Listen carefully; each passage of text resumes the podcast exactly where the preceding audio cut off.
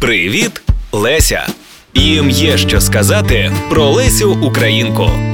Привіт усім! Мене звати Тіма. Я є одним із учасників гурту Флайза з міста Луцька. Так так, саме з Луцька, міста на Волині, з яким часто асоціюють Лесю Українку. Міста, де вже не одне десятиліття пам'ятник Лесі Українці встановлено біля драматичного театру імені Тараса Григоровича Шевченка, а пам'ятник Тарасу біля університету імені Лесі Українки. І це не єдиний парадокс пов'язаний із Лесею. Спробую розповісти кілька цікавинок про цю легендарну постать, яка, як мені здається, могла б сміливо претендувати на пост суперстар своїх часів, і яка, на відміну від суперстарів сьогоденнішніх, здається, залишила по собі значно глибший слід. Так от, ви в курсі того, що Лариса Петрівна, надіюсь, що ви здогадались про кого я, була страшенно наполегливою та завзятою до навчання. У 4 роки вона вже навчилась читати, а у 19-річному віці написала підручник. Чи може хтось із вас похизуватися знанням 10 мов? От вона могла б. Цікавим у біографії письменниці є той факт, що у 10-річному віці після операції з видалення вражених хворобою кісток її обидві руки та одну ногу зафіксували у гіпс. Вільною залишалася лише одна нога,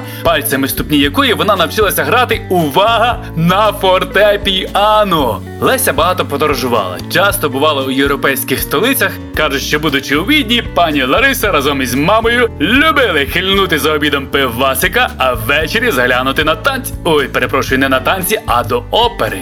Родина Косачів була, до речі, трохи мажорною. Вони мали маєтки у Волинській, Чернігівській, Полтавській губерніях і навіть будиночок у Києві. Проте, на відміну від сучасних мажорів, вони не сіяли бабло на різноманітні дурниці. Скоріше навпаки, витрачали на культурно-мистецький розвиток і на підтримку українського національного руху. Лариса Косач і її чоловік Клемент Квітка полюбляли, як і ми, музику.